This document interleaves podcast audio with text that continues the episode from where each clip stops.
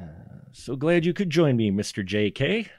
so, so, thankful that you would take the time to talk with me about uh, a variety of different things. I appreciate it so much. Oh, you bet. Well, I was uh, looking at your uh, very prolific profile, and uh, you are indeed an experienced gentleman. So uh, I am a little bit humbled and uh, can say, you know, maybe a little intimidated as well from from the Oh, sheer volume. Don't be like that, dude. Don't like that with me at all. I'm, I'm just a guy who who works hard. That's all I do, and I got very lucky in a lot of what I do. So that's You- all I can say. I I'm will. very blessed. I will say you definitely work hard, and you have great taste in movies because uh, Thank you. sir. looking at uh, the people you've interviewed and such, I'm like, I recognize those names. I've talked to those people. I know those guys. That, it's a nice. Uh, Yeah, it is. Yeah, it is. Well, it's been it's been great, and you know it's so funny, Mark. Hmm. I plan on tonight after we get off. Yeah. I'm gonna go down my SoundCloud with the the I, I think it's like a thousand five that I have listed on there. I'm gonna Hmm. calculate all the hours tonight.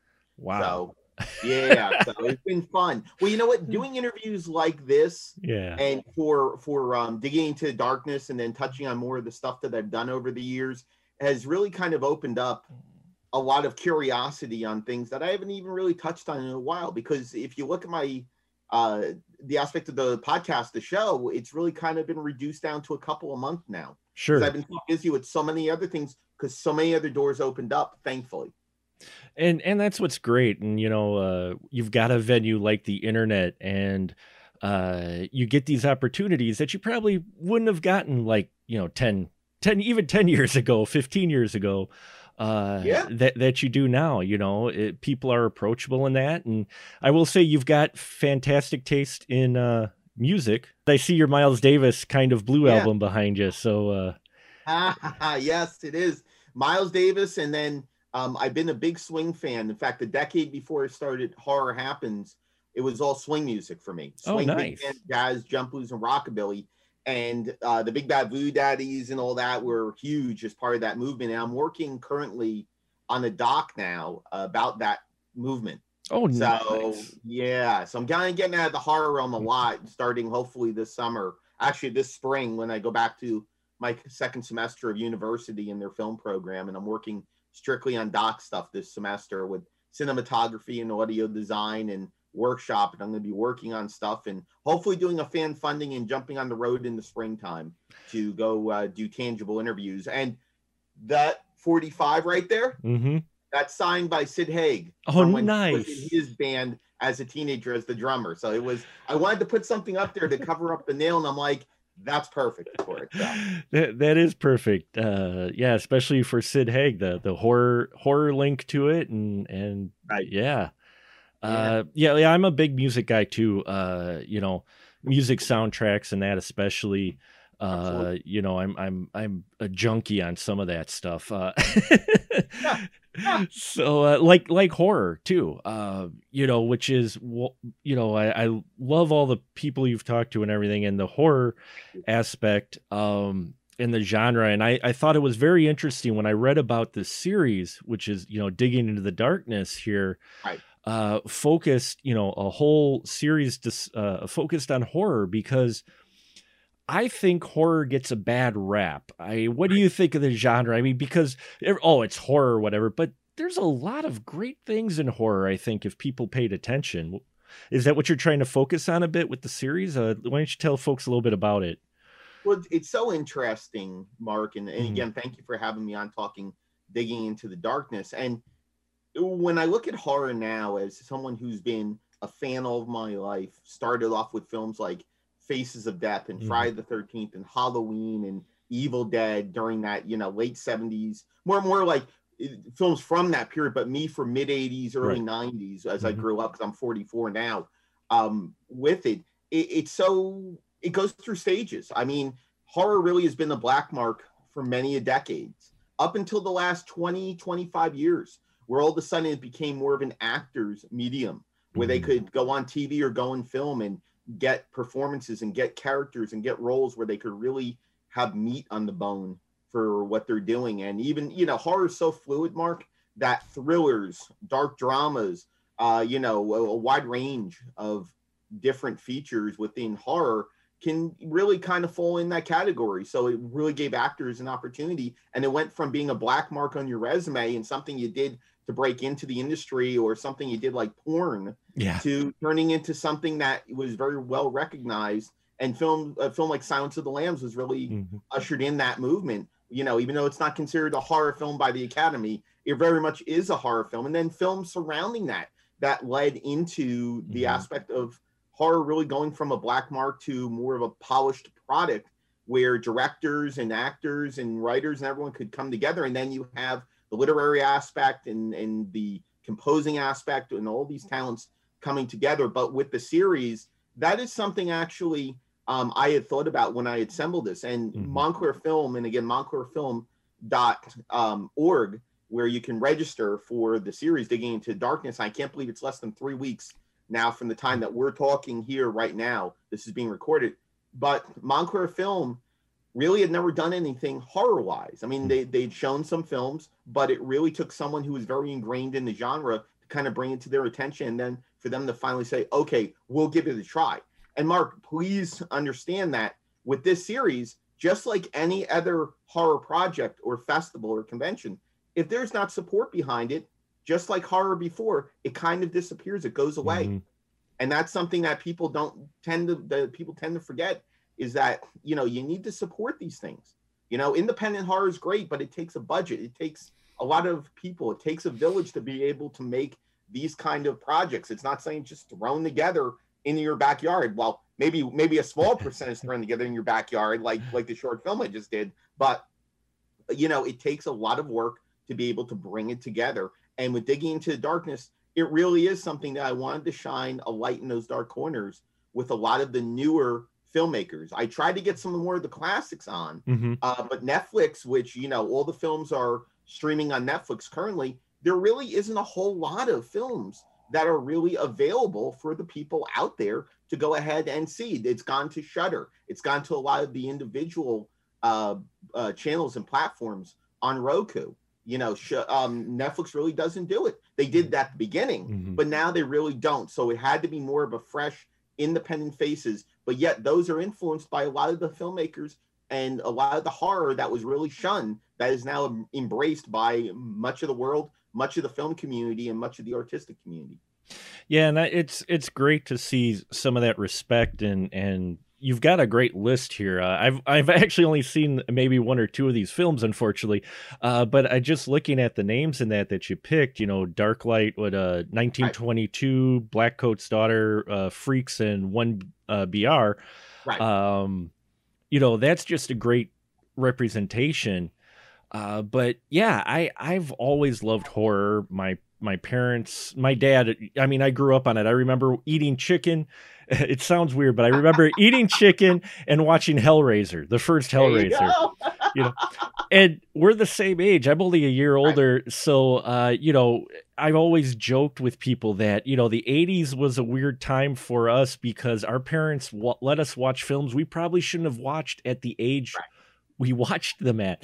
But at the same time, up until yeah, uh, you know, recent it's always been oh you like horror oh that's oh you know it's like you know and it's just great that you've got this series because now we have films like i mean some people will debate it but hereditary uh, and some people think there's performances in there that should have been recognized by the academy there's some other Toni horror Collette. yeah Toni collette was Absolutely. fan fantastic in that film.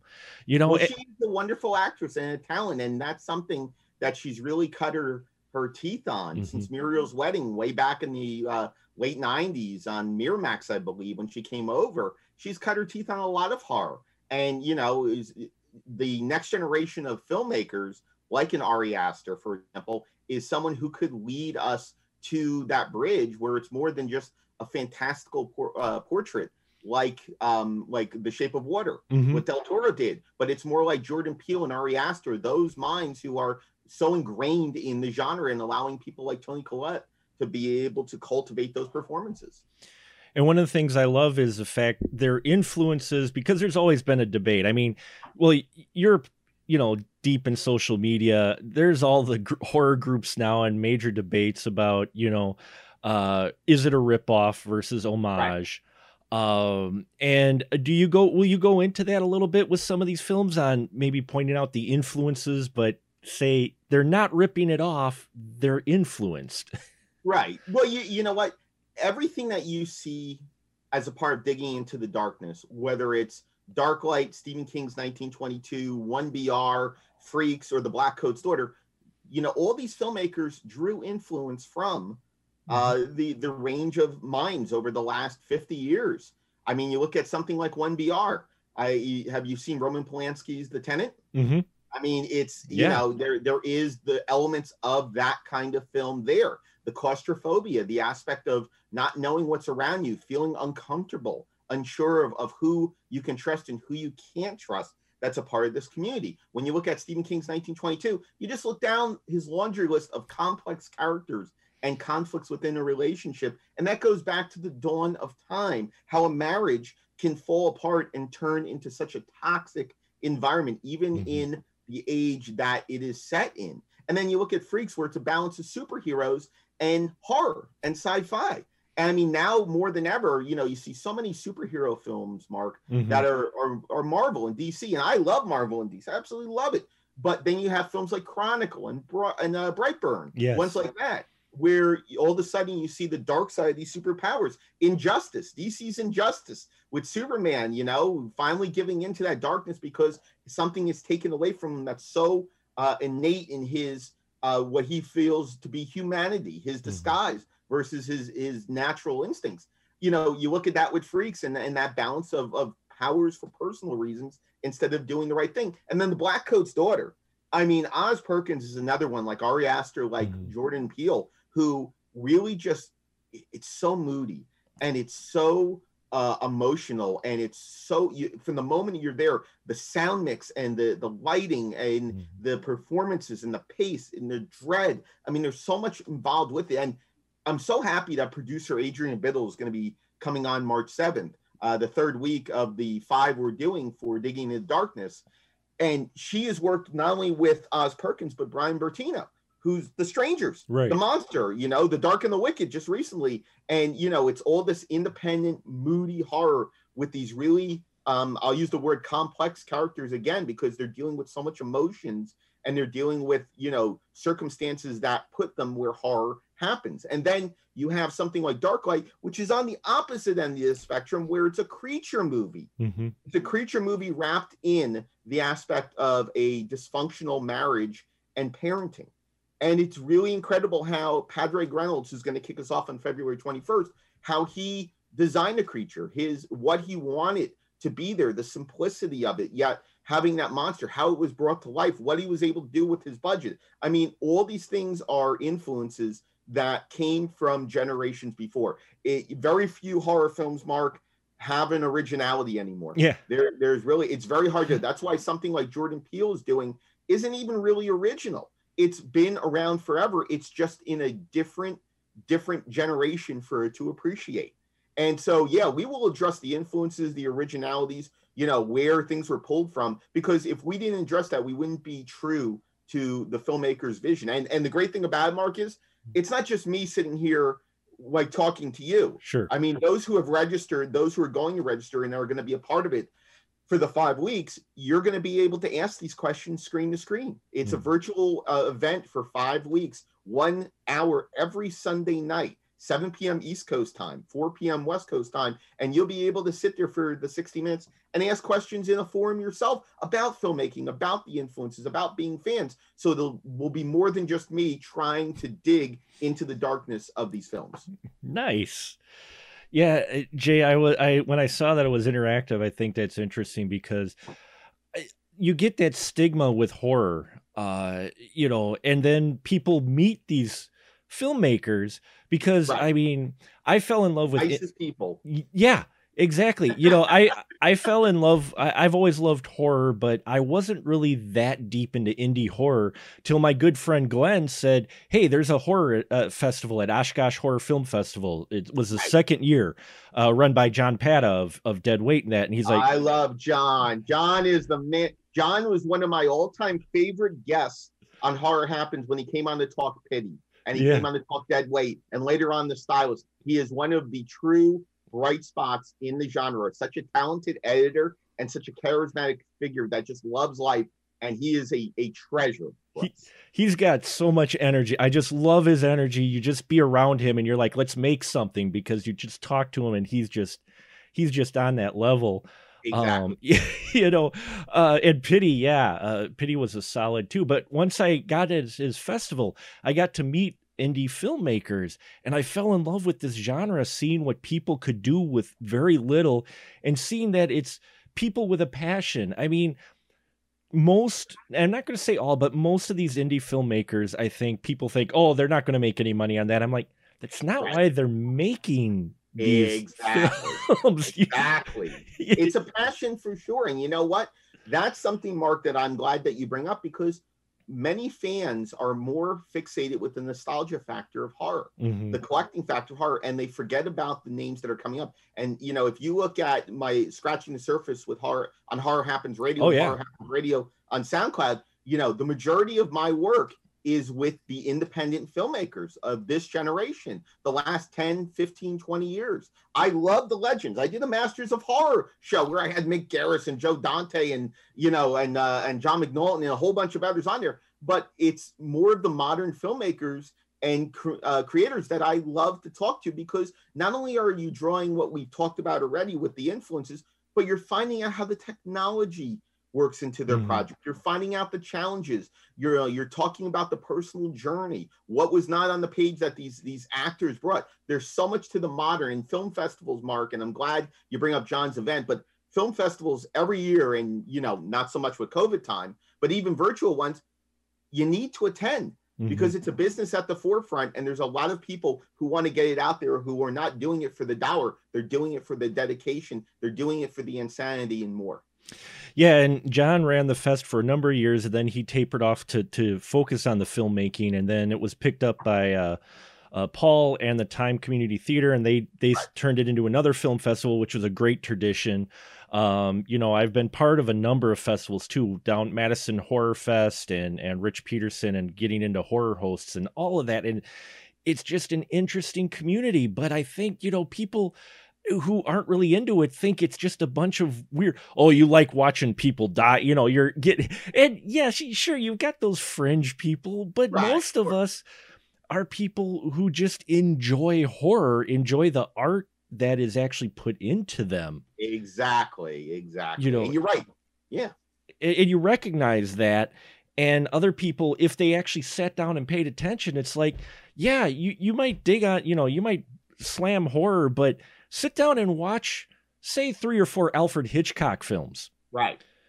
And then see how he influenced so many modern filmmakers who aren't horror fans but still are filmmakers. How many of the big names spielberg and even you know tarantino and all these guys you look at the film stuff that they do and you're like oh that's from alfred hitchcock.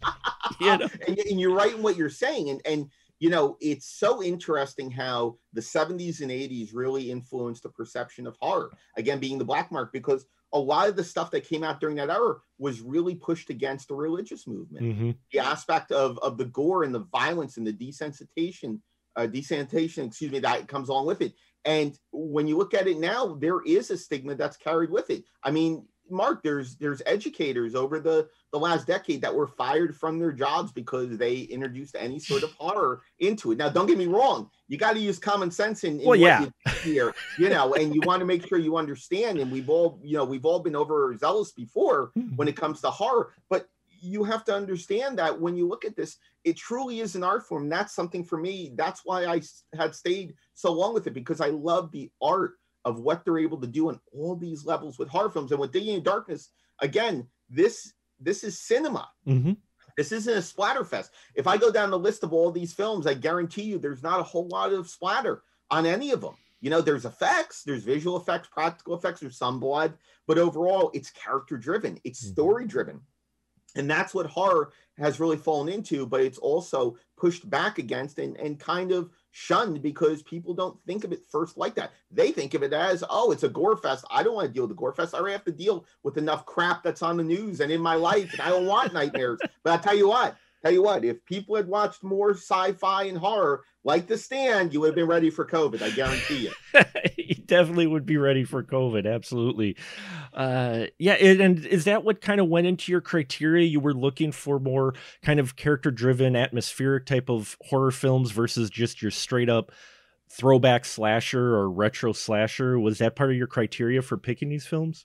It, it, I'm glad you asked that because you're the first one who's asked me that, and it's always interesting to know what goes into the thinking of putting together a lineup, whether it's a film festival, a convention, a radio show, whatever right. it is, the why you're doing this. And when it comes to this, first and foremost for me, these are all people, except for I think Adam Stein's the only one that I've interviewed previous. Mm-hmm. So I wanted to make sure I had a proven lineup going in and a lineup I knew would put would be both educational and entertaining as a part of the series. Because you know, Mark, I could have come on here tonight and been as dry as a stick, and I could have just been moody and standoffish and done all that stuff because I've done so much. But that's not who I am. Right. But you didn't know that. You've only known me from Facebook and that's my point you know with a lot of these guests that you have on you don't know what to expect with them even mm-hmm. if you've seen them on facebook well i wanted to make sure for people who are paying money to be a part of this and it's only for the five sessions it's 75 bucks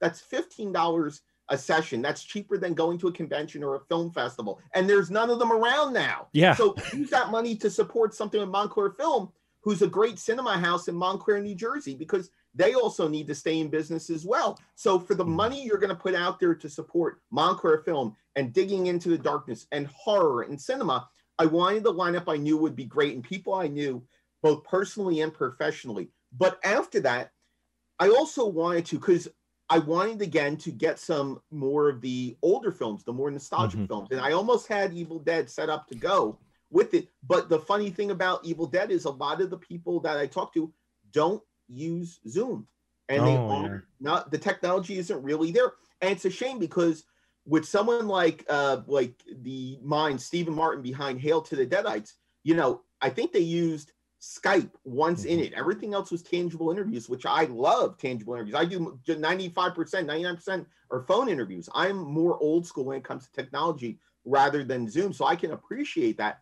So it ended up being more of the indie names. And I wanted films that were across the board with horror, the mm-hmm. fluid aspect of it. One BR is is an interesting kind of community kind of film, you know, and I say that because I don't want to give too much away on it, but it's a, a claustrophobic uh, cat and mouse kind of community thriller. You know, Freaks is superhero hybrid with horror and sci-fi. Black Coat's Daughter is a very dread-filled, moody, dark drama.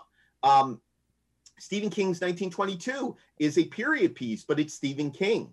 And the aspect of Darklight is more of a creature feature at the heart of it. So I wanted an eclectic lineup to go for this season of digging into the darkness. And if this goes well and we're able to get back into the theater, Mark, mm-hmm. or we have another virtual season after this one, it'll the lineup will probably be different, but those criteria won't change because I want to be able to have variety for people to fully immerse themselves in horror and and set up expectations too possibly for new people just being introduced right. to the genre because you're right in the news and especially in the indie community well we've mentioned there are gems there are also a lot who are trying i feel a little too hard to be throwback film you know i agree some of them work like I just watched Psycho Goreman and it was hilarious. I loved Even's great. Oh yes. my lord. I loved Psycho Goreman.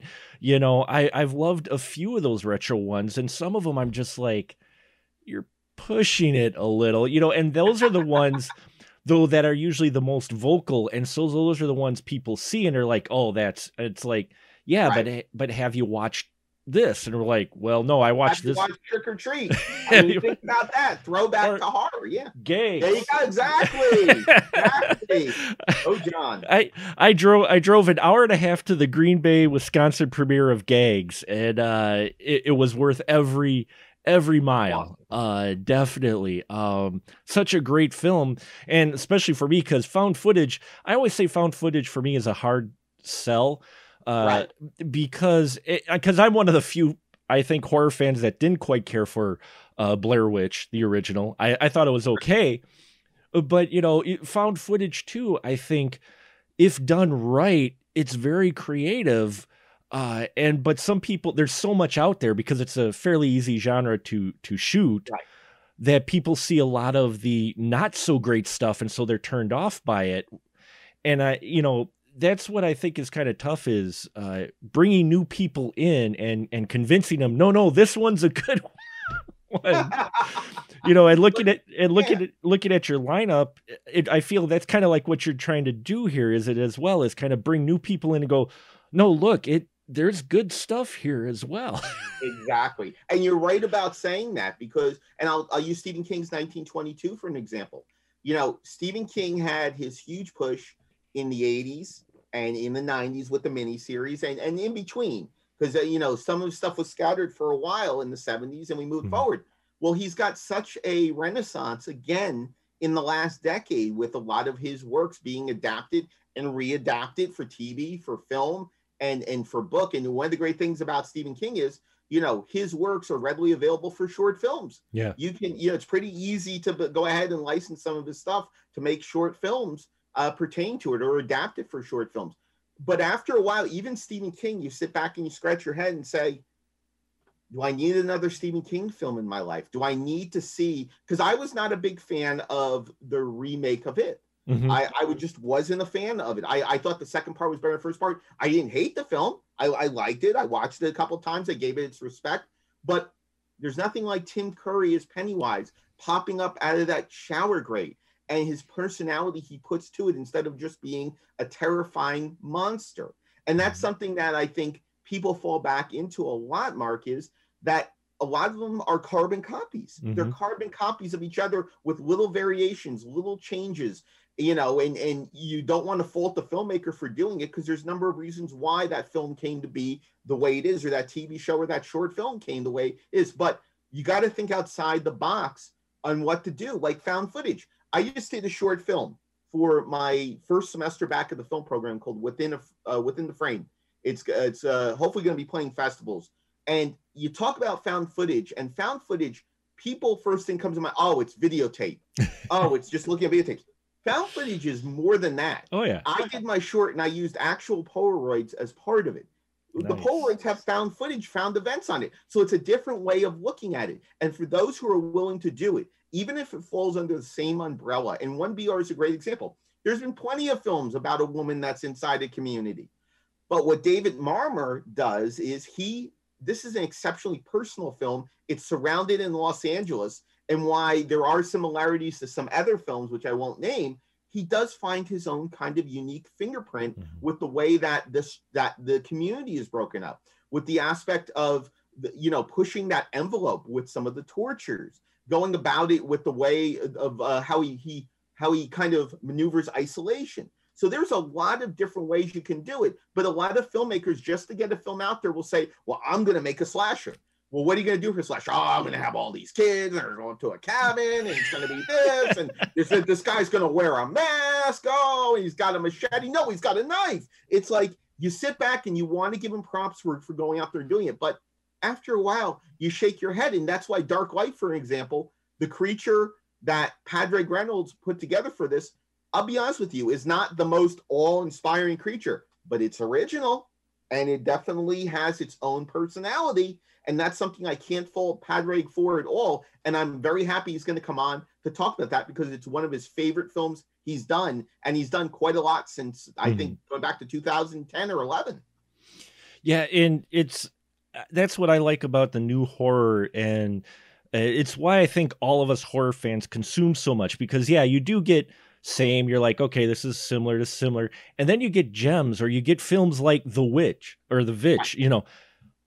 I tell you, I went into The Vitch and I was just blown away. I know some people are like, "Oh man, I was bored." And I'm like, I loved that. I fell in love with that film. One, it I was love it too. one of them it's a period piece which i love period horror i think we really that's a genre that really could use a lot more is is period horror versus being in the 80s you know set in victorian times set Right. in in the old west i love you know it was the burrowers i loved it you know not a phenomenal film but it was great because it was in the old west you got a different Exactly. voice, a different setting. It wasn't just kids going out, debauchery, death. You know. well, you know what though, Mark? Even kids going out in debauchery and death, you can find an original spin, mm-hmm. and and that's something. I mean, you look over the years, and a lot of the filmmakers, yeah, there's plenty of of movies where you absolutely hate the kids, but if you look at something like uh, Tony uh, D'Aquino's uh, film, um, what's Tony D'Aquino's film? I gotta, he's gonna kill me for not remembering. but Tony D'Aquino's film, it'll come to me in a second, where it's eight final girls and eight slashers. Oh yeah, and they're put on the battlefield to go at each other. And you don't realize the twists until you're halfway through the film. But they're, you know, it's characters in conflict instead of, you know, the Descent's another uh, another uh, mm-hmm. film like this where you have a group of women, but the group of women are put into such a situation where it's so tense and it's something that you're willing to invest in. Mm-hmm. And that's something across the board that we don't think about. And the, the the witch is a great example of that. You're willing to invest in this family struggle. You're willing to invest in these tropes being used. You're willing to invest in the fact that evil and all great horror, in my opinion, is where evil wins. Mm-hmm. If it, you, it's never going to turn out good. And the witch is exactly that. And you're willing to invest in what they're able to do. And that's something right there is investment. That's one of the reasons why. And I see hundreds of films a year through film festivals, through the radio program, through Horror Hound, uh, through other programs I'm doing. And I'll tell you something if I can't invest in it, mm-hmm. then I don't want to be a part of it. And then that's something as you watch it more and more and more, it's very hard to do. And I've had plenty of conversations over the years where I'm not investing in the film at all, but I still talk to them about it. I still want to know their process because I'm invested in what they're doing, even if I'm not invested in the film. But that's one of the reasons why, another reason why it's so hard to be able to get into the more modern horror, horror in mm. general, because there's nothing to invest in. That's why Stephen King's properties are being taken up by Netflix because Stephen King writes interesting characters. They're really incredible stories. Sometimes they they, they trip over each other, you know, don't mind, you know, mm-hmm. depending on what you're looking at in, when it comes to some of the stories but it's really interesting content you're willing to invest in. Yeah, investment, especially in characters, is is always that's the big thing for me. If I can find one character that I can kind of appreciate, right. I, I I'm I'm in. You know, I don't care about anyone else. I I'm in. And then if they happen to kill that person early, I'm like, good on you. I didn't expect it. You you set it up. You know, and I think I, I like that yeah you're not going to get a whole lot of originality but if you take a different spin on a trope you'll pull me in a lot sooner than following the standard cookie cutter formula because. You know i think there's still a lot of voices out there as you've mentioned already ari aster uh, jordan peele i mean get out for crying out you know the same tropes the same things we've seen before but told from a different perspective or a different voice I think there's many voices out there to tell these stories yet in in new ways for us to look at them differently. Right. I agree with you, you wholeheartedly. And real quick, I'm looking up I'm looking yeah. up uh, Tony's film right now. But one movie that comes to mind and when Jumanji was remade, mm-hmm. all of a sudden a lot of board game movies came to be. And, and you know, and horror even tapped into it. And Game of Death which was out three four years ago. I believe it's available right now on on uh, Amazon Prime, and also Tilt, which was which played mm. Fantasia uh, three four years ago. These are two films that took it, and also Sequence Break, Graham Skipper's film. They took the aspect of the game, whether it was board games or video games, and they threw different spins on it. And that's what you got to do because you can grab a trope you can grab the grab the the subgenre and tropes of, of the slasher and people going upstairs when they should be running down the stairs and you know the aspect of of you know women and how they're portrayed or going into those dark corners and you can twist them in the way that you want to and that's something that is very hard for filmmakers to do nowadays because a lot of them don't do their homework. And right. i'll give you a great example.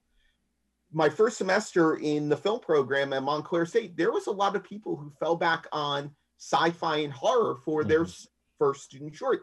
And i'd say maybe three or four of them actually found an original spin or found a doorway in that that actually interested me. Mm-hmm. because being someone who's been around it you start to talk with them and you start to say well what about this? What about that? What are you going to do with this and most of them are just happy to settle on their laurels rather than go forward and try and find something that can be fresh and shake it up Yeah, and you know, I think some people fall back on that too. In all honesty, because as we mentioned, many indie filmmakers go into these things, uh, you know, not expecting to make money, but there's some that make a film going, oh, I'm going to get this distributed or whatnot. Right. So they make the cookie cutter film because distributors, so many of them they know are comfortable with You'll that. money. Right.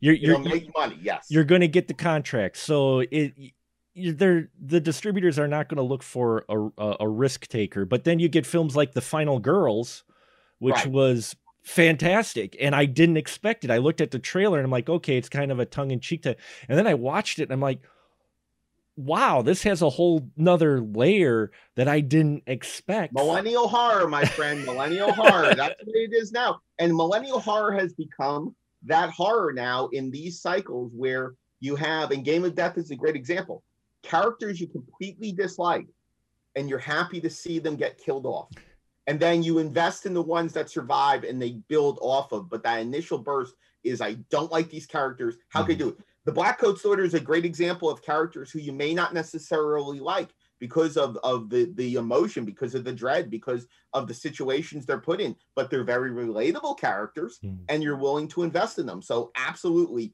that's what you look at when it comes to something like that. Yeah, I, I got a screener a while back uh, for hashtag horror it was yeah. called.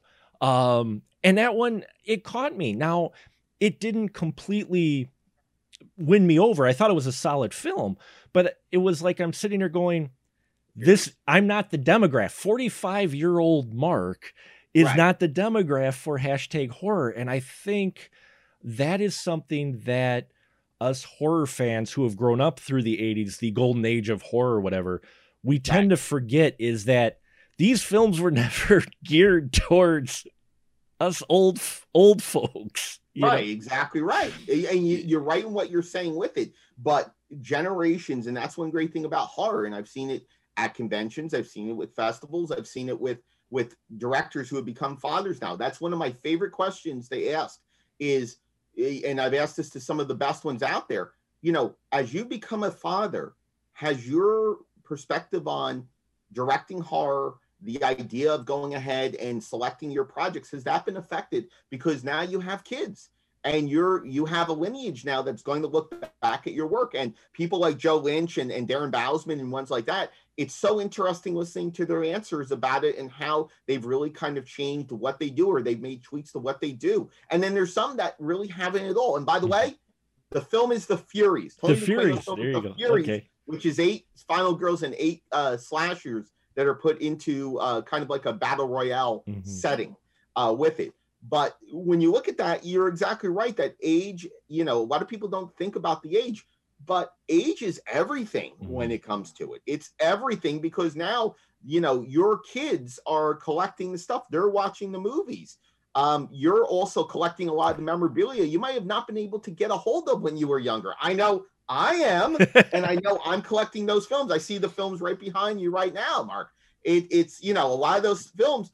I mean, 20 years ago, we would have never even thought about having those kind of films, but now we can collect them. You can see the music behind me. You can see the movies next to me. I mean, it's all stuff that I never thought I'd be able to do. So people may not think age, but it's really important though when it comes to the distributors. It's really important to know where these films are going to and who's going to be sweeping them up, what generation of horror is going to be sweeping up and how are they going to connect because not every it's not like fingerprints or i'm sorry it's like fingerprints yeah. every film is different and it doesn't all it's not always the same as it is for the same group of people yeah, exactly. I mean, you know, for me, a lot of the uh, PC, what I call the uh, the browser horror, you know, we've had like Unfriended in that.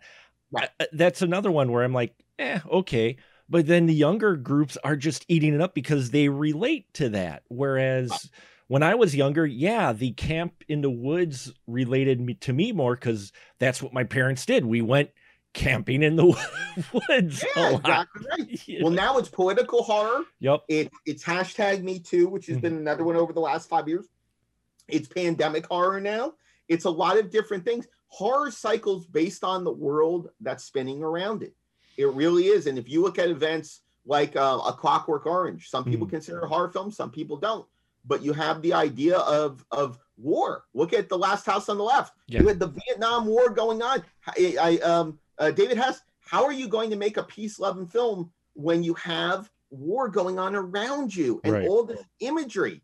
I mean, it's really incredible to see the events that really kind of harness our horror. And things go through cycles. There might be the same tropes and same subgenres of horror, Mark, but guess what? You know, there's different events that fuel what's going on. In fact, uh, my my short was fueled by an urban legend. It was an urban legend here in Northwest New Jersey that I've always been a fan of, and it gave me a chance to be able to do it in a COVID time. So something like war and urban legends in a state in the Northeast influenced something like me. You look down the lineup for Digging into Darkness, Creatures for Dark Light, Stephen King's 1922, the aspect of of uh, the Dust Bowl, and, and the aspect of uh, of a toxic marriage, the Black Coat's daughter, the idea of isolation, and two students coming together on a, a campus. Freaks, powers being not used for good, and one BR, the idea of a, a young woman who wants to get out on her own and make it on her own, but ends up in something that's that's maybe worse than anything she could have imagined. So it's influenced by so many things, but they're all events going down the line, relationships, the aspect of peer uh, connections, the idea of responsibility, the idea of, of broadening out, of, of coming of age. All these things are brought into focus and are influenced by all these different events. Yeah, it, it, it's interesting you mentioned events and, and world because uh, extreme horror horror.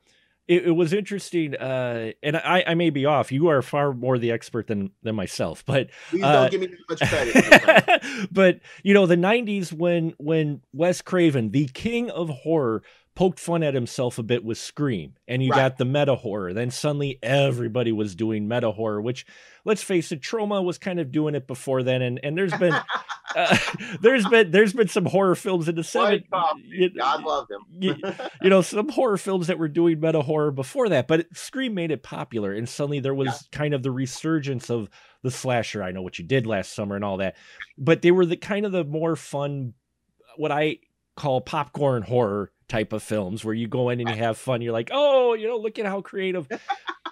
And then 9-11 happened and the horror community had to go well how do i top that? And how Yeah. do you make something that's going to put people either in a comf- uncomfortable position or whatnot? And then we saw more extreme horror Right. come out because it, I, I don't know if the community felt like it needed to after those events but i mean you got you know remakes of some some extreme horror or you know you got it, there was the trend for a while of of extreme horror and then it's kind of tapered now again to where that's kind of looked at going well do we really want that right now? You You're right in what you're saying. And it's interesting because right after 9 11, the trend of Asian horror came into Mhm. focus. A lot of J horror. You had stuff coming out of, of South Korea. You had uh, Taiwan, Philippines. Uh, even China had their share of genre. Um, uh, uh, Extreme. Mhm. I mean, there was some films, you know, and then you had the remakes. You know, one of the greatest conversations I ever had was Stephen Susco, who wrote the remake to The Grudge. oh okay He was the writer, screenwriter on The Grudge. Um, and when you deal with it, and then later on talking to Gore Ver- Verbinski, talking The Ring with him. I mean, it was just, it's amazing to know how the Asian horror was that nice little step in, that nice Mhm. little uh, move into. So, so people were dealing with something that was outside the US, was not something that was as, uh, as volatile as it was with 9 11 in 2001 and people really were seeing more moody horror more stylized horror horror surrounding supernatural aspects of it something that was more fantastical to the mainstream cinema rather than in your face like we saw with 9-11 with terrorism with the, the world trade centers. And i live i lived in northwest new jersey uh, basically my entire life mark. And i'll Mhm. tell you something it, it's it's it's still so potent and powerful even you know what coming up on two decades now. Yeah.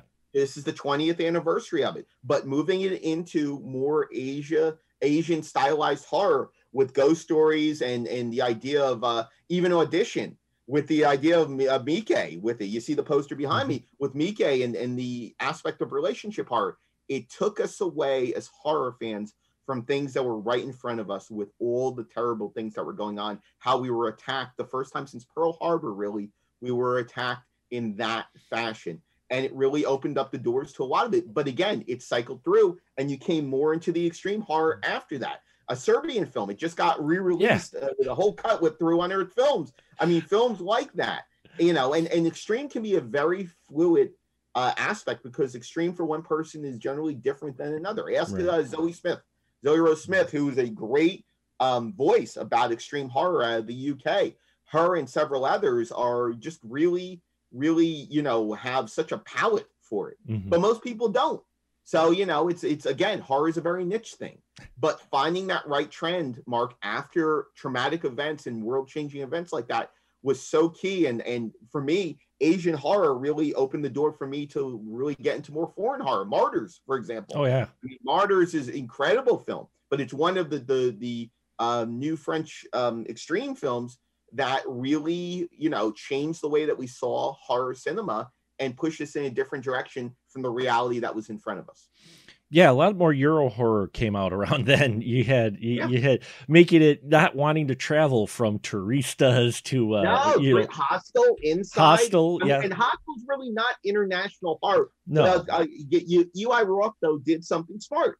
He took the backpacking uh, a trope and he took the idea of, of really you know going to an unfamiliar place and turned it on its heel and then he punctuated it with some really incredible gore and shock cinema something we had not seen for a while and if it wasn't for eli roth's hostel i'm not sure i could have done the extreme film i did because watching that tendon cutting scene in hostel really opened the door for me to a lot of extreme stuff and i've watched some of the most terrible stuff that you can imagine in my life that that is cinematic, not hmm. anything other than cinematic, right. mind you. Um, but Mark, if it wasn't for that, I would have not been able to do that. And I've seen so much stuff over the years and talked to so many extreme and underground filmmakers that it just blows my mind the catalog that's out there and how much it really has its own following and foundation that most people don't even realize is going. Mm-hmm.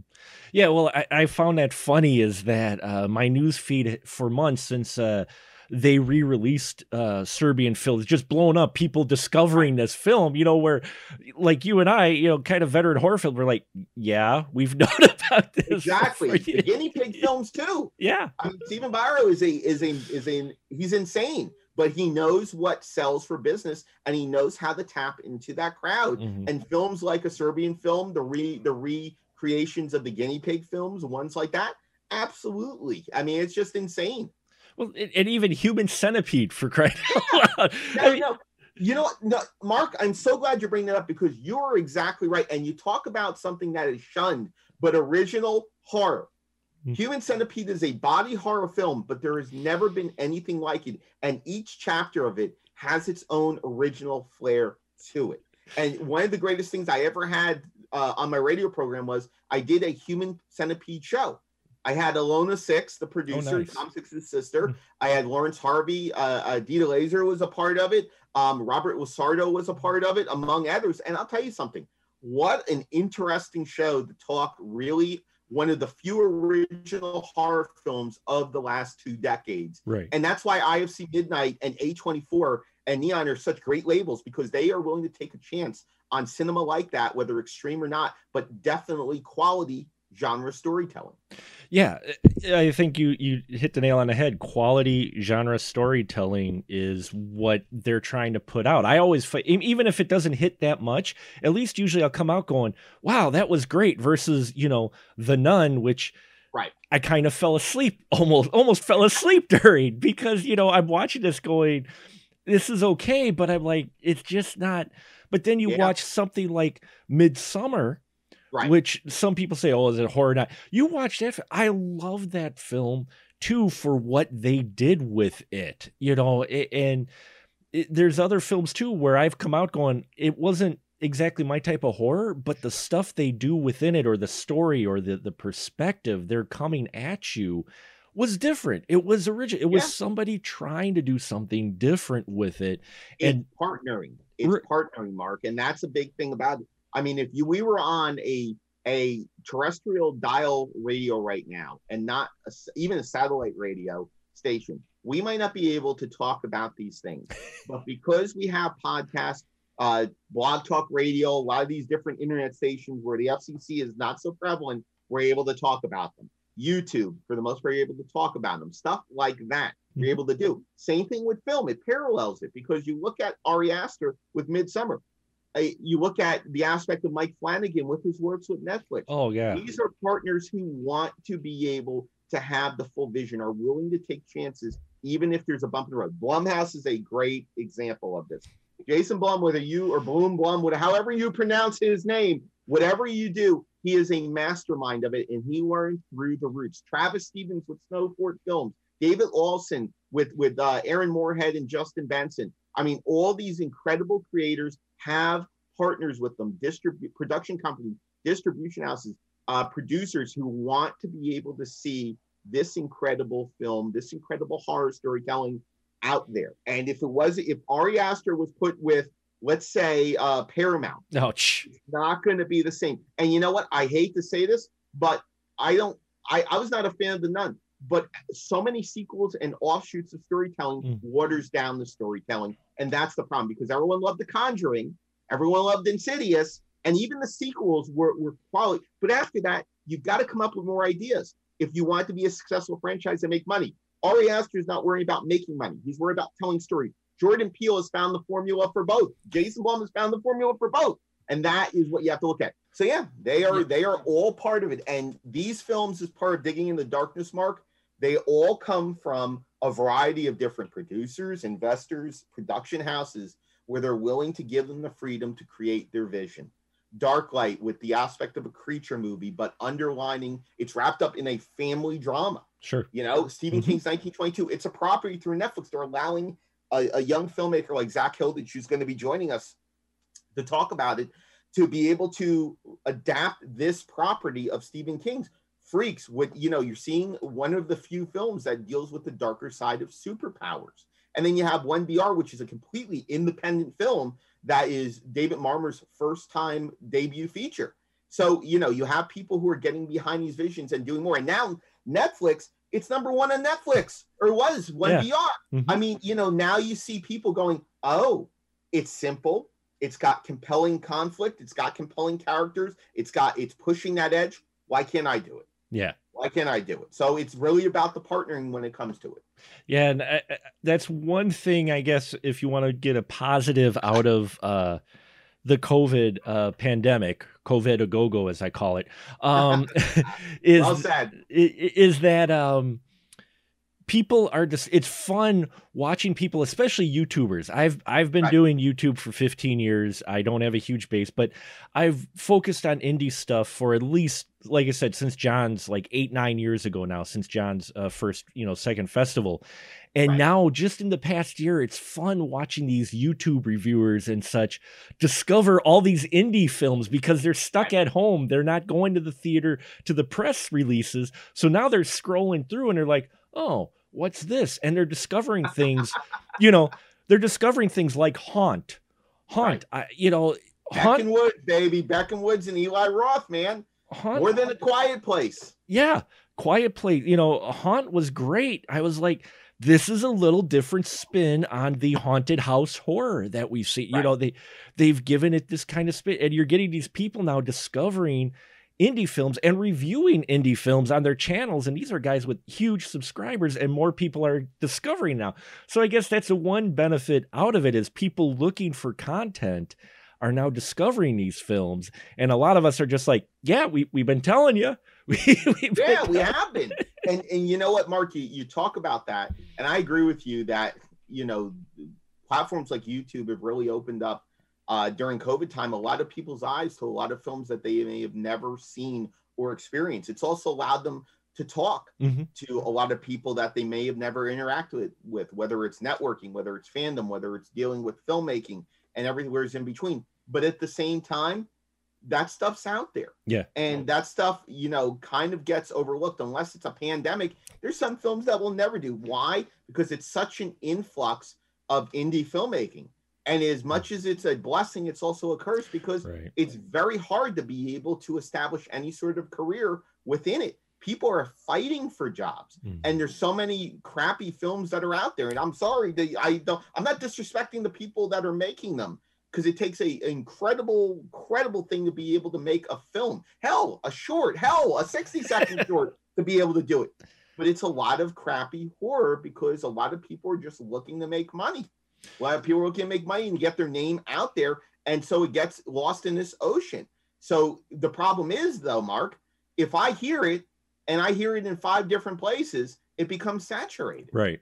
So, you know, and that's one of the reasons why I stepped a lot back from Horror Happens because after a while, the audience isn't there and they don't want to hear the conversations because they can find it other places. Right. So it makes it hard for podcasts. It makes it hard for people to be able to sustain a radio show or a podcast or a video page, and even harder for the filmmakers because they're lost in the sea. I just picked up four IFC midnight movies at the dollar store. Mm-hmm.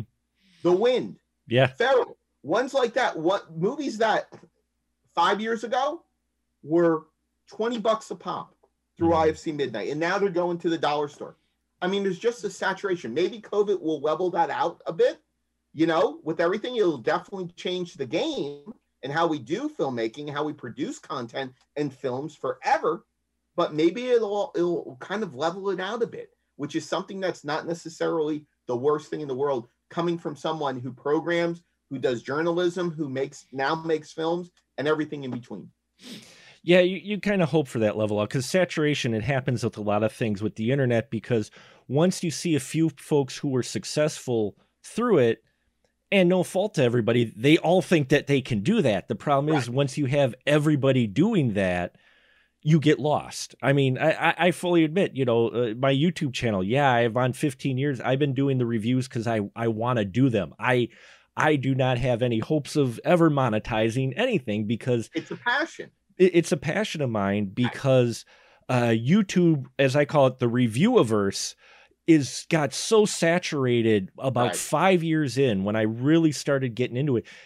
Everybody discovered, oh, I can sit in front of my camera, which is cool, and right. talk films and get all these subscribers, you know, and it's like, but it gets saturated just like indie film. People see it, and mad props for someone trying to make any film. I'm not faulting them either. But some films, I've had this discussion with uh, indie directors, there's some films that you should keep to your friends and not necessarily put out to the show world. grandma. That's it. Just show grandma, and that's right. it when it comes to it. Yeah. Uh, until you maybe cut your teeth or or do right. a few of these short films, like because some of these indie filmmakers, well, you've talked to many of them. They they shot films for ages you know, uh, uh, on their home camera or whatever at home, and some of those films will never see the light of day. Exactly. While exactly. they were learning how to do things, you know, just yeah. be, just because you shoot it doesn't mean it has to go out there. Um, you, you know, and, and but I think people feel that way. they're like, oh, I shot it, I got to go out there so people don't, you know. No, not necessarily. I mean, no, not necessarily, and that's the freedom that a lot of people feel with the aspect of the internet, with all these platforms that you can go out there. Okay, then fine. You feel you got to show it, put it up on a YouTube channel, put it out there, make right. it part of your your portfolio, so you can actually build something up. I mean, I'll tell you something. Uh, you know, I at 44, I went back to school and I'm doing business. I'm doing filmmaking because I wanted to go back for something I was passionate about. And my short film, within the frame, I'm very proud of it and it's a huge step up from what I did with Don't Eat at Dave's, which was a 60 second micro, no budget short. That was fun. It was schlocky. Mm-hmm. It was everything you wanted to do. It's making that film in your backyard kind of stuff. I'm proud of what I did, but if I went ahead and things had been different, I'm not necessarily sure I would have shown this film, this right. short. But there's a lot of people who are involved with it. It's more than just me. So there, as much as we say, you know, you shouldn't show your stuff, there's also people involved in right. being this. You have the talent, you have the crew, you have the people who are producing, the people who support you. You want to go out and show them that you're getting it out there for them. Because one thing that we forget when we're so desensitized as reviewers, as interviewers, as journalists, is that we see it all the time and we grow tired of seeing it all the time. And I hate to say, it, because I've been through a divorce already in my life, when two people are not compatible anymore, more times than not, they split apart. Mm-hmm. Well, when you watch such a saturation of horror films and you see the same 10 tropes and all the same characters and the occasional twinkle of an originality, but it's the same location stuff, you become very jaded and you get very tired of it. And that's one thing I'm glad because about four years ago, Mark, I was ready to walk away from horror. I was done. And then film festivals really opened my eyes and I went more towards that route. Hmm. And even now I'm starting to get a little because of COVID, because of life changes. I'm not sure what I'm going to go back to with it. But I'm going to tell you something. Becoming a filmmaker has been so impactful to me because I'm learning the different side of things that I understood and I knew, but I never experienced. And I hate to be like this because I've been there for most of my career. But guess what? If we're journalists and we've never made anything, what gives us the right to criticize? Oh, I, that's a big thing about it. And being objective, that's fine. But Mhm. being cruel is another thing entirely. And too many people have let the power mark go to their head. And occasionally, I've done it over the years, but I've remedied it really quickly when it comes to it. So I'm at fault, just like everyone else here and there. But there are people who are just merciless. But what have you really done? If you've done it and experienced it, then absolutely. But if you've never done filmmaking, you don't understand about all the people involved in it. What kind of what you're trying to get out there, how personal the story is for you. If you see my short within the frame and you don't like it, at least you've watched it. right. At least you took the time out to do it, whether you like it or you don't. You know, but if you love it, that's great. You know, so you have to learn that and you have to go forward as someone on both sides of the aisle saying, listen, I understand that this is the same old, same old, but there's more to it than just it being the same old, same old. There's a, an actual human connection to it.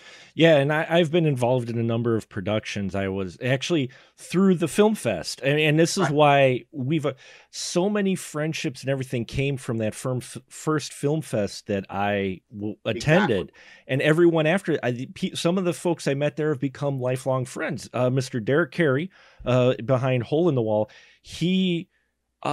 Invited me to be part of his crew for Hole in the Wall and, oh, and Wisconsin Anthology. And yes, you know, I'm like, Yeah. here being a film fan, I'm like, wait, be on an actual film set?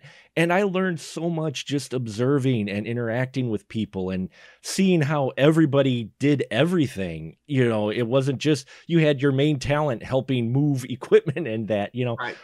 It made That's me indie film, baby. It's rock and roll. It made me feel appreciative and i actually felt bad because i got a early screener one time from someone uh, and i watched it and it was okay an indie film but I, I admit i was a little bit more critical about it. I wasn't cruel about it. I, in fact i've gotten a reputation of being too nice to films. I don't know. Uh, but except one.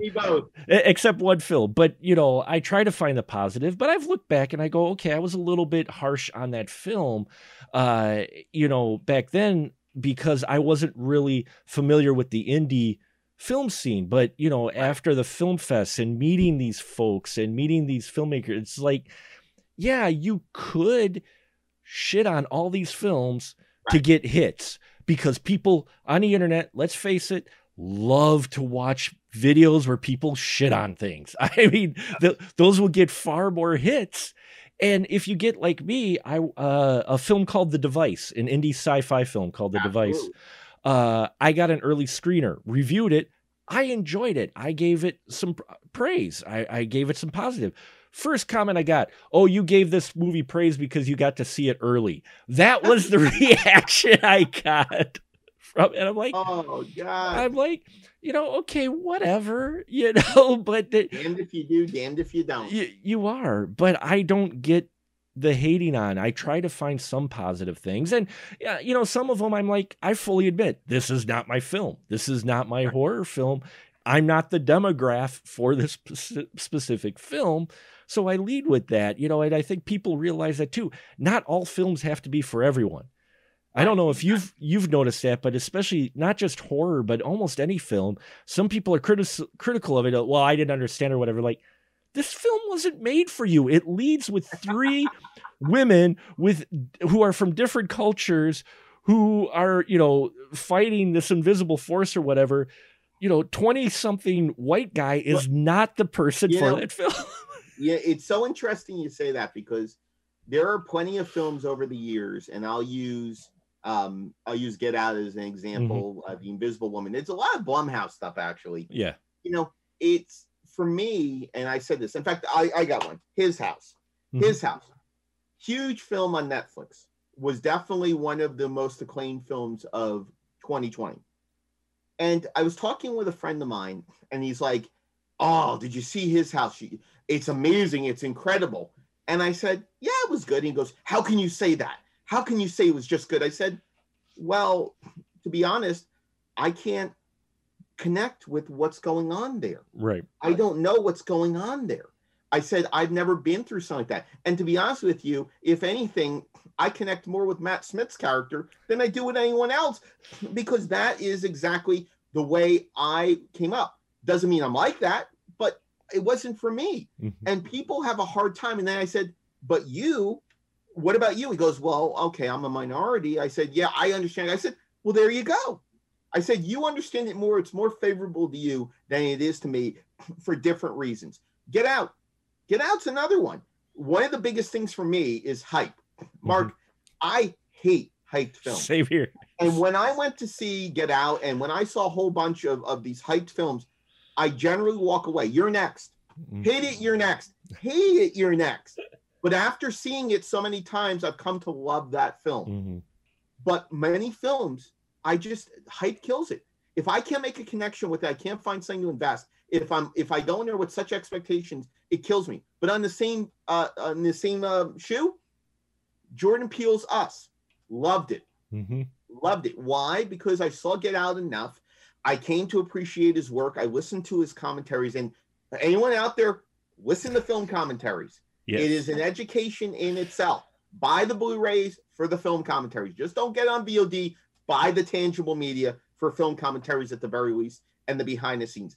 It's so worth it. But I came to appreciate Jordan Peele's Us way more and Get Out more after going through the process of getting to know Jordan Peele as a filmmaker. Mm-hmm. So guess what? Not every film is meant for everybody. All right. But if you question it, you shouldn't be shit on about it. Mm-hmm. And that's something that people nowadays, they're all telephone tough guys. Most of them are telephone tough guys. Backseat drivers. These are people who, you know, really don't understand and just want to react. Like you said, there's a whole culture of people who want to react and that's something that that really is for over the years mark it's one of the reasons why i did horror happens radio for myself. Mm-hmm. i wanted to do those interviews for myself have those conversations for myself. That's why most of them are long form. I don't want a short sound bite unless i have no other choice. I want a long form conversation with these people to understand and scratch the surface of what they're doing whether i like their film or they i don't whether i understand it or i do and so on and so forth. But that's something you're exactly right about. And if you're too nice, well, then you're you're a homer. If you're not nice enough, then you know you you don't like anything and you you have an issue with everything. There's no happy medium with most of the people. Mm-hmm. And I have so much respect for the journalistic community out there. And when you have people like that who again haven't done anything and are critical, they're lost. I mean, they overtake the people who have done the stuff yeah. and are critical and object and give career, uh, creative criticism to it. You know, and I will be the first one to tell you.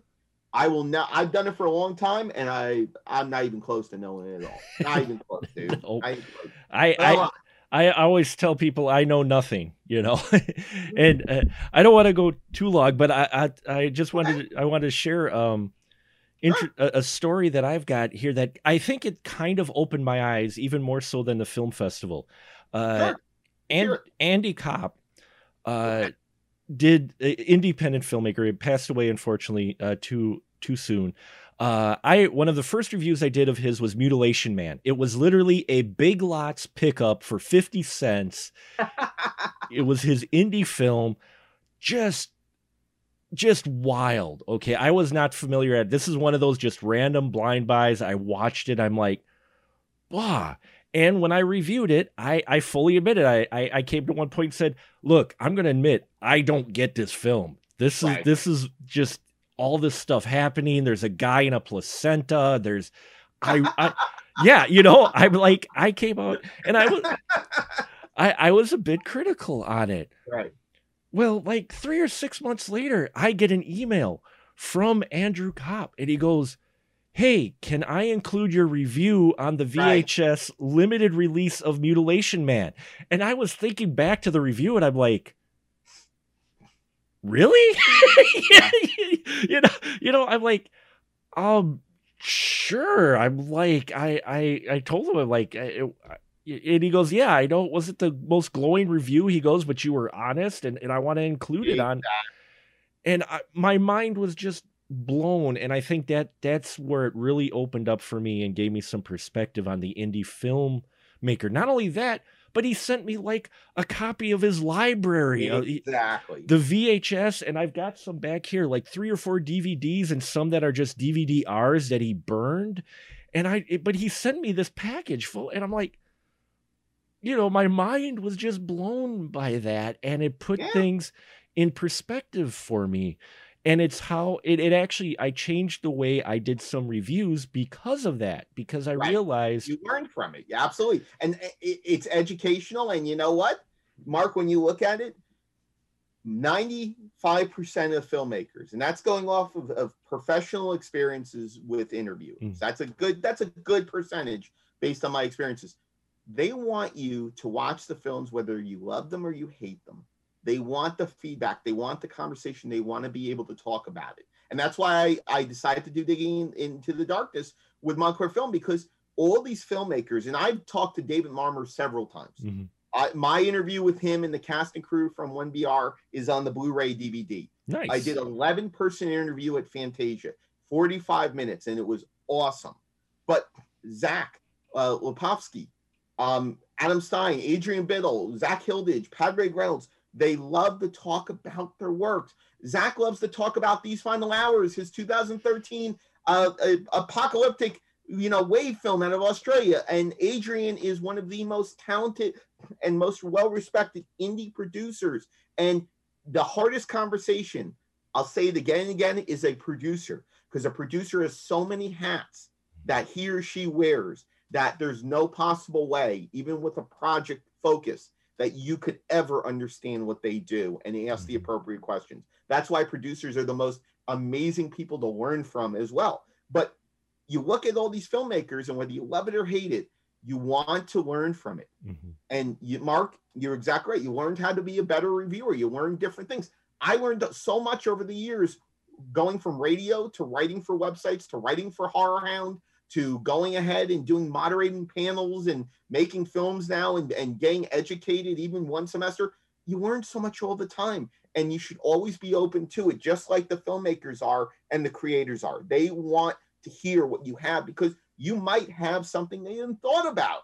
And they might want to put it on their thing because they feel really proud of the review. It might be an entertaining review but it's an honest review. Right. And that's something that we see with your story but it's more truer than you could believe when you talk to a lot of these filmmakers, especially in indie genre. But even after that, everyone forgets they put so many filmmakers on a pedestal.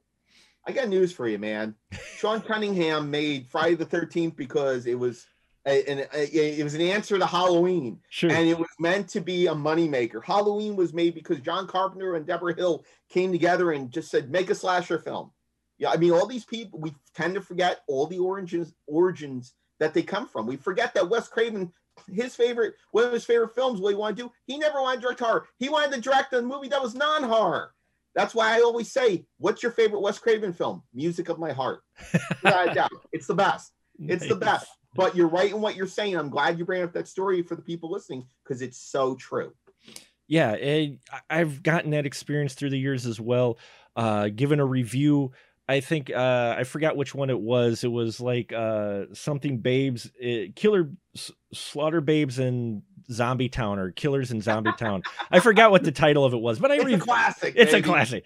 I reviewed it and I made a, you know, I I gave positives, but I also made commentary about you know, I really wish they would have had a tripod for this, you know, scene. And the scene in the bar seemed to be really chopped up.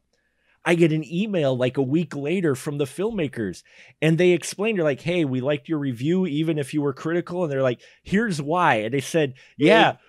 Exactly. He's like, we didn't have a tripod. We were supposed to have a tripod that exactly. night, but the rental company, he said, didn't have tripods for us. And then he said everything was rushed into bar because we only had one night. We were supposed to have two, but the owner exactly. decided. Exactly. and, and you know what's great about that? And you don't really realize that until you get behind the camera on mm-hmm. all the things that can go wrong. You're just right. seeing the finished product of what's out there. But I'll tell you something from professional experience, I had six plus hours with the lead actress in my short. That was it. In a COVID time where we had to stay six feet apart from each other, had to wear masks, had to wear face shields, the stories that will that come out of my short film. I mean, imagine what the stories are of the masters. Imagine the ones who have made these feature films, no matter how how low budget and schlocky or, or how amazing it is. Think about Ari Aster. I mean, putting together Midsommar. I mean, imagine the stories that he has about making horror in the daylight. Just the technical aspect. He's probably forgotten more than we will ever know. yeah. End the story, you know? Yeah. And he's the humble guy you'll ever meet. He's so unassuming and so friendly and so nice, but yet he is so incredibly brilliant. And it took him many short films to hone his craft. And I guarantee the stories are amazing and are just as different, but as amazing as someone like a James Balsamo, who has made so many films over the years and continues to be the modern day hybrid of Lloyd Kaufman and Roger Corman. nice. Yeah, I mean, you mentioned Michael Flanagan. He's become one of my favorite new horror so horror directors, and I didn't discover him until Derek uh, introduced me to Absentia. He's like, "Have you seen right. Absentia?" And I'm like, "No." He's like, "Dude, you've yeah. got to watch." And I watch it. I'm like, "Wow!" I was blown away, and I followed all of his stuff, and some of his stuff hasn't been as solid as other, but it was still good. And then you find out oh, guess what? He's directing Doctor Sleep. It's like, you know, two years ago. And I always laugh at all these indie horror film directors for as much as, and, and we'll wrap it up here a little bit. Don't want to go too long. no hold worries. it, hold no it too long. But, um, all these indie horror filmmakers that end up getting picked for these big superhero films or these big right. budget films. And, you know, people are like, oh, yeah. And, and, and, you're like sitting there going, you've been crapping on horror forever, but you think Peter Jackson is the best thing since sliced bread for doing Lord of the Rings. Have you seen his film Dead yeah. Alive? you know? Exactly. Exactly. And it, it, people don't realize that when it comes to horror directors. I mean, when you go into horror, it's such a resourceful mm-hmm. subgenre of film, of cinema. And so a lot of these filmmakers coming in are ones where they can take um, they can take you know chicken shit and make it into chicken salad you know and they have everything behind them. the marvel movies are, are a huge huge platform for a lot of them and i want to give hats off to uh, aaron moorhead and justin benson who just got on to the moon knight tv series from marvel and they're if you ever want to talk to some of the most friendly intelligent these are film artists not mm-hmm. filmmakers and they have a, a simpatico with each other. They don't fight on set. They they have a rapport. They are so DIY and they they continue to evolve their craft. But I'll tell you something.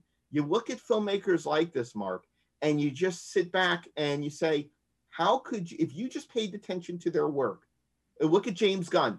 Everyone yeah. loves Guardians of Galaxy. Troma director. Troma I mean, and Juliet. Troma director. But he's obviously he is a talent and he's learned to hone his craft. Slither. Moving forward to that, you're oh. dealing with Brightburn as a producer. You're dealing with Marvel. I mean, you're dealing with so many different things when it comes to them. And these horror filmmakers, if you just pay attention to work and see beyond the stigma, see beyond the, the you know having that bias right ahead, you see art, and that's mm-hmm. something I'm glad in this decade with. And as much as I'm not a fan of The Walking Dead, The Walking Dead really did open up a lot of doorways for more people to come in and accepting horror and willing to try things. Right. And why many of them are just Walking Dead fans, there's still a percentage that has jumped over and they've opened their eyes to different films within the genre. And a lot of them are by filmmakers from their favorite comic book movie. You know? So yeah, you're exactly right in what you say. Yeah, I mean Sam Raimi. When I first heard, in all honesty, when I heard Sam Raimi was directing a Spider-Man film, I was like, "Really? you know, back in the day, I was like, oh, okay, sure. And, you know, and then you watch it, and then he ended up making, you know, the trilogy. And Spider Man 2 is still considered by many as one of the best superhero films made.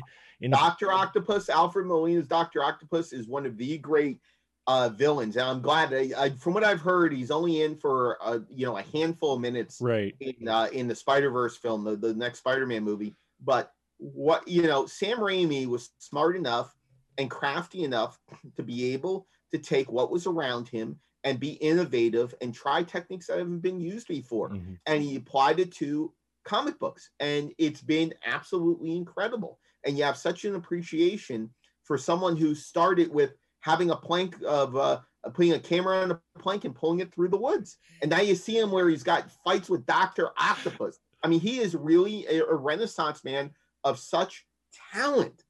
And that's something that I love about how a lot of these horror and sci-fi filmmakers are slowly adjusting or being brought on by Marvel. They're so smart in what they do because they're able to build a lineage with them. Right. So let's just hope Marvel doesn't mess it up like they did almost with James Gunn. That's the only thing. So yeah, hopefully. And uh, I mean, it, it goes all the way back to Tim Burton. Tim, right. you, you know, Tim Burton did Batman. He's this yep. is the guy who did Beetlejuice. You know, he he right. did Pee Wee's Big Adventure for crying out loud, and he's done. Bat, he did Batman, and that's my favorite superhero. I love Burton's Batman. But um, oh, hold on a second now. Hold on a hmm. second. This is one thing that again, it takes the right person to bring the story to life. Right. And I brought up before that with his house. I don't I would never take on a story like that. In I'm not saying that I'm I'm any sort of a filmmaker, but I wouldn't even think about a story like that because I couldn't connect to it. I couldn't understand it. If Joel everyone thought Joel Schumacher was going to be a great director for Batman. And he ended up making a cartoonish Adam West 1960 style bat nipples movie. Okay. All right. But Tim Burton made a film that fit what he was doing right. and what the producers and what DC wanted to go forward. And I think Spider-Man's a great example of that with Sam Raimi. Mm-hmm. It went Evil Dead to Evil Dead 2 to Army of Darkness, three different films, three different decades, and really three different styles of filmmaking. So he understood how to hone the story. And that's something that Tim Burton, you're right, you never would figure it, but it's a movie that you understand. Mm-hmm. That's why when, when he did um, Willy Wonka, were we shocked at all? No. By what he did with Willy Wonka? Not even close because it fits. And if it's not, the, one of the things I firmly believe in, Mark, is if you, not everyone can direct every movie. I'm no. sorry. You got to fit what you're doing. And now I've gotten a lot of criticism with that. But guess what? I can direct a movie. Uh, I can do a documentary about the swing movement of the late 90s, early 2000s because I was involved in it in a lot of different forms for almost 15 years and why I was not ingrained as much as others, I have knowledge of it. If you want me to do a film about the new wave jazz movement with Chick Corea, I could not do it. Just like I couldn't sit here and create a Troma movie because I it's not my favorite genre. I couldn't understand how they could do that. Even with my short short film, I don't understand how they do it. So I'm not the right person for that. So you got to have a match when it comes to project and film and creator. If not, a lot of times it's not going to work, and that's why we've seen with Freddy versus Jason. Ronnie Yu was not even yeah. a fan of horror. He came on there because he was the director that they chose. It turned out to be a good movie. It was fun, but could have been something more. Absolutely. Right. And yeah, I, have seen so many examples, not just in horror, but in all kinds of films, to where you're just like, they got that director, and you can tell right. that that director just was not comfortable with the material or hadn't, you know, hadn't paid attention to if it's based off of a franchise. They haven't seen any of the other films, and it comes off as that a lot of times. So, uh, you're right. You know, if I may add one more thing, yeah, go ahead. digging into the darkness, yeah. You know, a lot of filmmakers in our lineup Padraig Reynolds, Dark Light is definitely for him. It's a passion project. Mm-hmm. Um, for Zak Hilditch with Stephen King's 1922, he came on uh, for the work he's done previously, and he was a fan of Stephen King. But he came on. Netflix brought him on. For Adrienne Biddle, she's been ingrained in that indie uh, horror genre of films, those thrillers, those dark sure. dramas for a long time. For Zach, for Zach and for Adam, they're very much fans of of horror and sci-fi, but they really didn't know a whole lot about comic books, but yet they were able to adapt it. But the one that sticks out the most, and he's our closing one on March 21st for Digging into Darkness, is David Marmor. You could take one BR and the story and the characters and put it anywhere. But you know what makes it uniquely his is because it's his experiences, a lot of them in Los Angeles. And that's something that it matches with him as not only the debut project, but a story he could tell because he has a personal aspect invested in it on levels that the rest of the filmmakers don't as a part of this lineup. And they do a great job. We're very mm-hmm. happy to have them uh, involved with everything. But for David Marmor, especially, it's something that he wrote personal, his own angst, his own fears. the idea of what influences living in Los Angeles. It really is incredible. And that's why a filmmaker like Lucky McKee is so great Oh, yeah. because he writes films that he is ingrained in. He partnered with Jack Ketchum for so many years and he understands that dark side of humanity. And you have to again find a match. And David being part of the digging in the darkness, uh, digging into the darkness lineup as well as the others, absolutely you want to find those personal connections and you will uh, if you come join us. Awesome. Well, folks, check it out. And I guess I got one more question. This is just so fun. Yeah, I could talk forever. Uh, I just love horror. Um, uh, what's one of your favorite horror films? Uh, you know what? I'm glad you asked because for me, it's kind of fluid. Um, I am really a fan of a lot of different films Mhm. because as it goes through the time, my favorites have kind of changed because I've grown as a person. But I'll tell you what, if I had to lock down one, uh, 28 days later, Nice. it's bar none my favorite to watch because never do I never have I seen a film, and there's always a catalyst to why the horror happens. Mhm. And when you look at a film like this, this is one of the few films where Danny Boyle, who's not really a horror director, he's done Shallow Grave, he's done more thrillers and Right. dark dramas than he's done horror. And a lot of people don't consider 28 Days Later to really be a horror film, to be honest with you. But I do. I consider it. But his catalyst of having the, the PETA people come in and try and save the animals, try and save the monkeys, and the guy sitting there who you i mean his performance is incredible the tech is terrifying and anyone in their right mind can see that there's something wrong and he's telling you don't do it. And what do they do? Yeah. they open up the cage. And it's funny because we see an elf when he goes to get the hug from the raccoon and the raccoon jumps on his face. Well in a very scary way and 28 days later it's the same exact thing where that monkey stops looks and then charges. And it's such an incredible scene of timing reaction that emotional build. And it goes throughout the movie mark with Mhm. 28 days later i listened to the commentary with danny boyle and having mere hours to clear out london to hold back traffic to shoot that scene with cillian murphy walking through and making it so vacant it's terrifying and then to live through covid Yeah. and to drive through New York City and see how vacant it is. I mean, it's it's really one of the most reflective films of the last 30 years. And it is such an incredibly terrifying film because at any second you can become infected. Mhm. You can become infected with rage, and we all have rage. We all lose control. And then when you have a father and daughter and he's infected and he's telling her to stay back, stay away, and then all of a sudden you just start shaking. It's so visceral and so emotional and so powerful. And what Danny Boyle does in the gritty feel of that that movie and the soundtrack and the way his choices across the board and how he's able to cap those those performances there's not a better movie than 28 Days Later, in my opinion. And I love horror across the board. But 28 Days Later is absolutely incredible. And that is one real quick thing. I'll tie it up with Digging into Darkness. They're also all films that I really enjoyed. It's not just throwing out films for film's sake. I know I've talked with all the filmmakers, Mhm. uh, but they're all films I've really enjoyed for different reasons. And that's why with digging into the darkness, it's both educational and entertaining, but it's also something that's connected to me.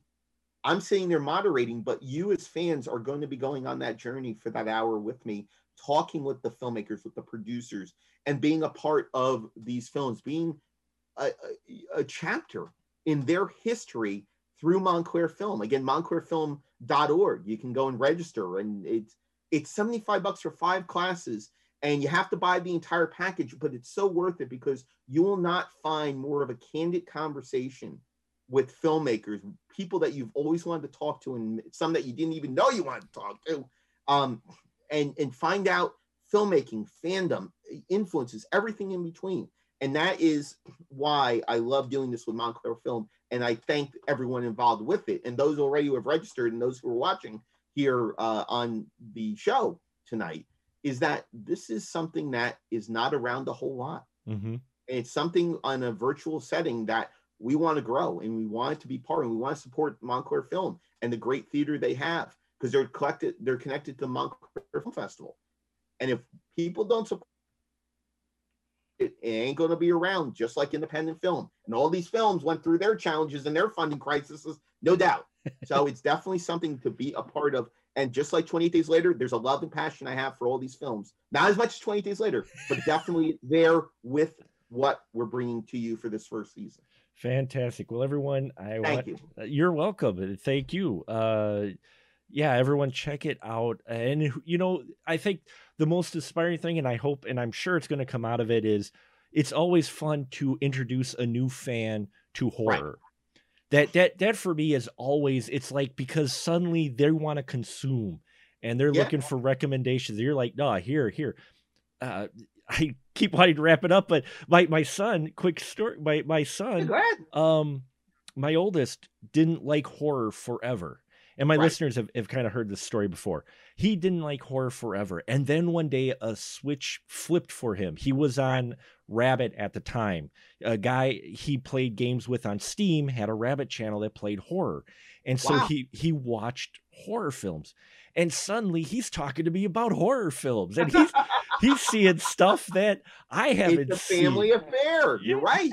Yeah. You know, And, you know, Mark, it's what you said right there, though. I don't mean to interrupt you, but it's exactly No, what you fine. said right there. It's the idea, not only the fact of new fans to the genre, because I'll be honest with you, this is something where a lot of fans who are fans already will jump in and join in and give more exposure. But it'll be about people who are looking at films and film genres within horror subgenres they've never inve- invested the time in. They've had a Netflix channel. Most people have a Netflix channel. How many films do you actually watch on there?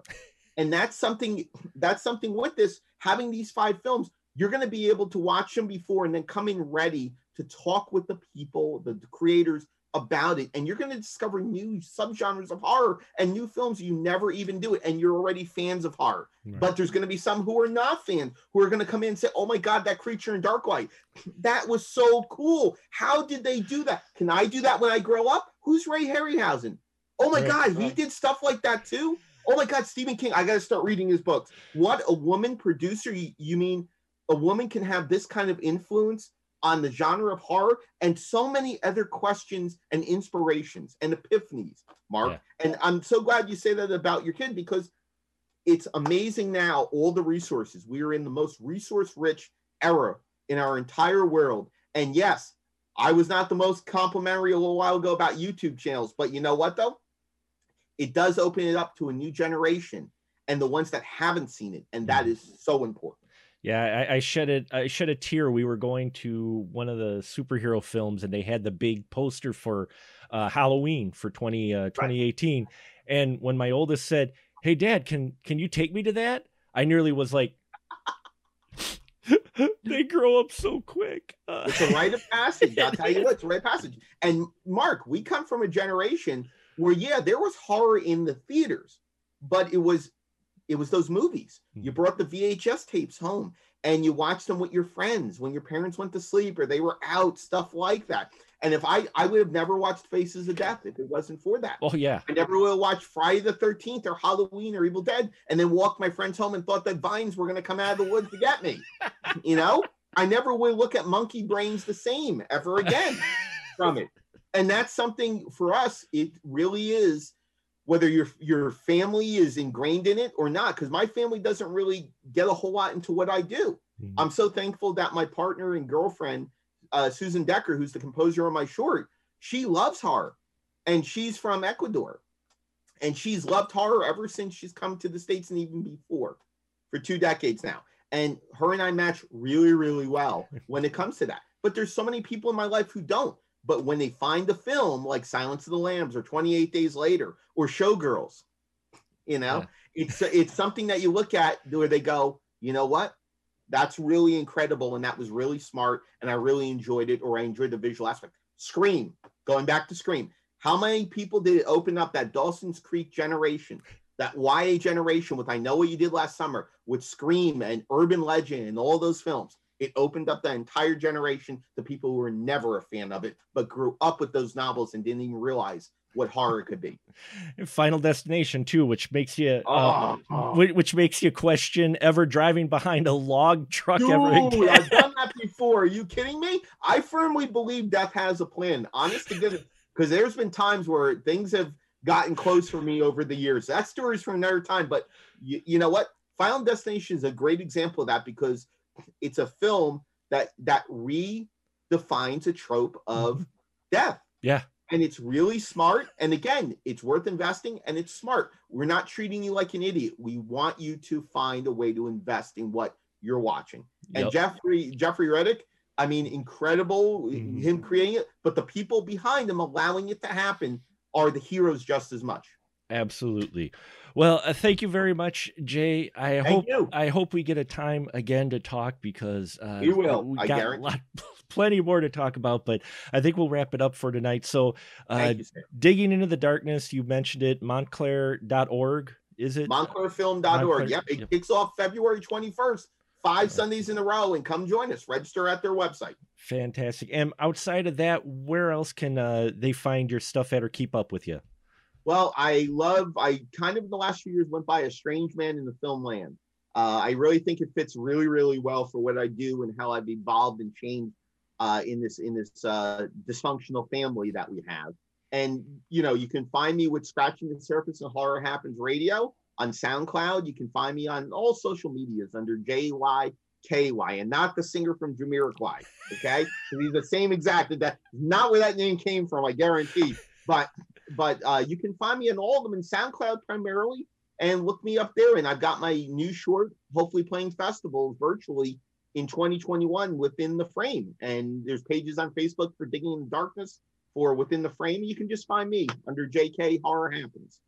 Fantastic. And we'll have links on the web page for this episode on uh, specialmarkproductions.com. And yes, folks, uh, check out indie horror, check out Digging into the Darkness. Uh, I appreciate your time, Jay. I And- appreciate you, my friend. And uh, yeah, we'll just say good night. And we both we both love John Pata. Let's just throw that out. Which there. is, yeah, it's we, a deep love for how, that man. how can you not love uh, John Pata at all? I mean, No, the guy just, you know, he's And amazing. if you've never seen Pity, Oh, Watch Pity. One of the about what is it? About 14 minutes of the most intense, intense uh within a car that you've ever seen in your life. Amazing performance, incredible sound design, absolutely amazing. And hats off to Jill Sixx and John Pata and Eric Havens oh yeah. and, and everyone, Robert Patrick Stern and, and Sarah, and all for the stylist. The feature is is killing it on the festival Oh. circuit. It's going to be released in Arrow. Congratulations to all of them. I was there when Jill uh, at the Etheria Film Night won for audience and for um, uh, uh, jury award uh, back four, five, six years ago. That's a long time ago For the and- short, yeah. for the short. And I'll tell you what, so proud of what she's done, and congratulations to everyone involved. That it's well deserved. And John is a big reason because his editing is awesome. it is awesome. I've got the uh, limited dead And weight. Najarra too. I I- forgot Najarra. It was amazing. Oh yeah, I I I got a chance to interview Jill Sixx when uh, she showed it at the uh, horror film festival, the short film, awesome. and then um, I was at the Dead Weight world premiere uh, Yeah. at the Time Community Theater. And we've got the best interview, I swear, ever. We interviewed John in the men's bathroom. That's. Not that's not a surprise whatsoever. That you you know he's he's very versatile. He can go anywhere, anytime, and just start talking. That personality and charisma pops out, and they are just amazing people. And I'm just I'm so Yeah. proud to see what they've done. Oh, and uh, you know what? I look forward to listening to that, Mark. well, it, people wash their hands afterwards. oh yeah. Uh, so there you have it, folks. Thank you so much, Jay. Thank you, everybody. Thank you. And uh, yeah, we now we will uh, call it a night. Uh, Hey, pleasant nightmares, folks.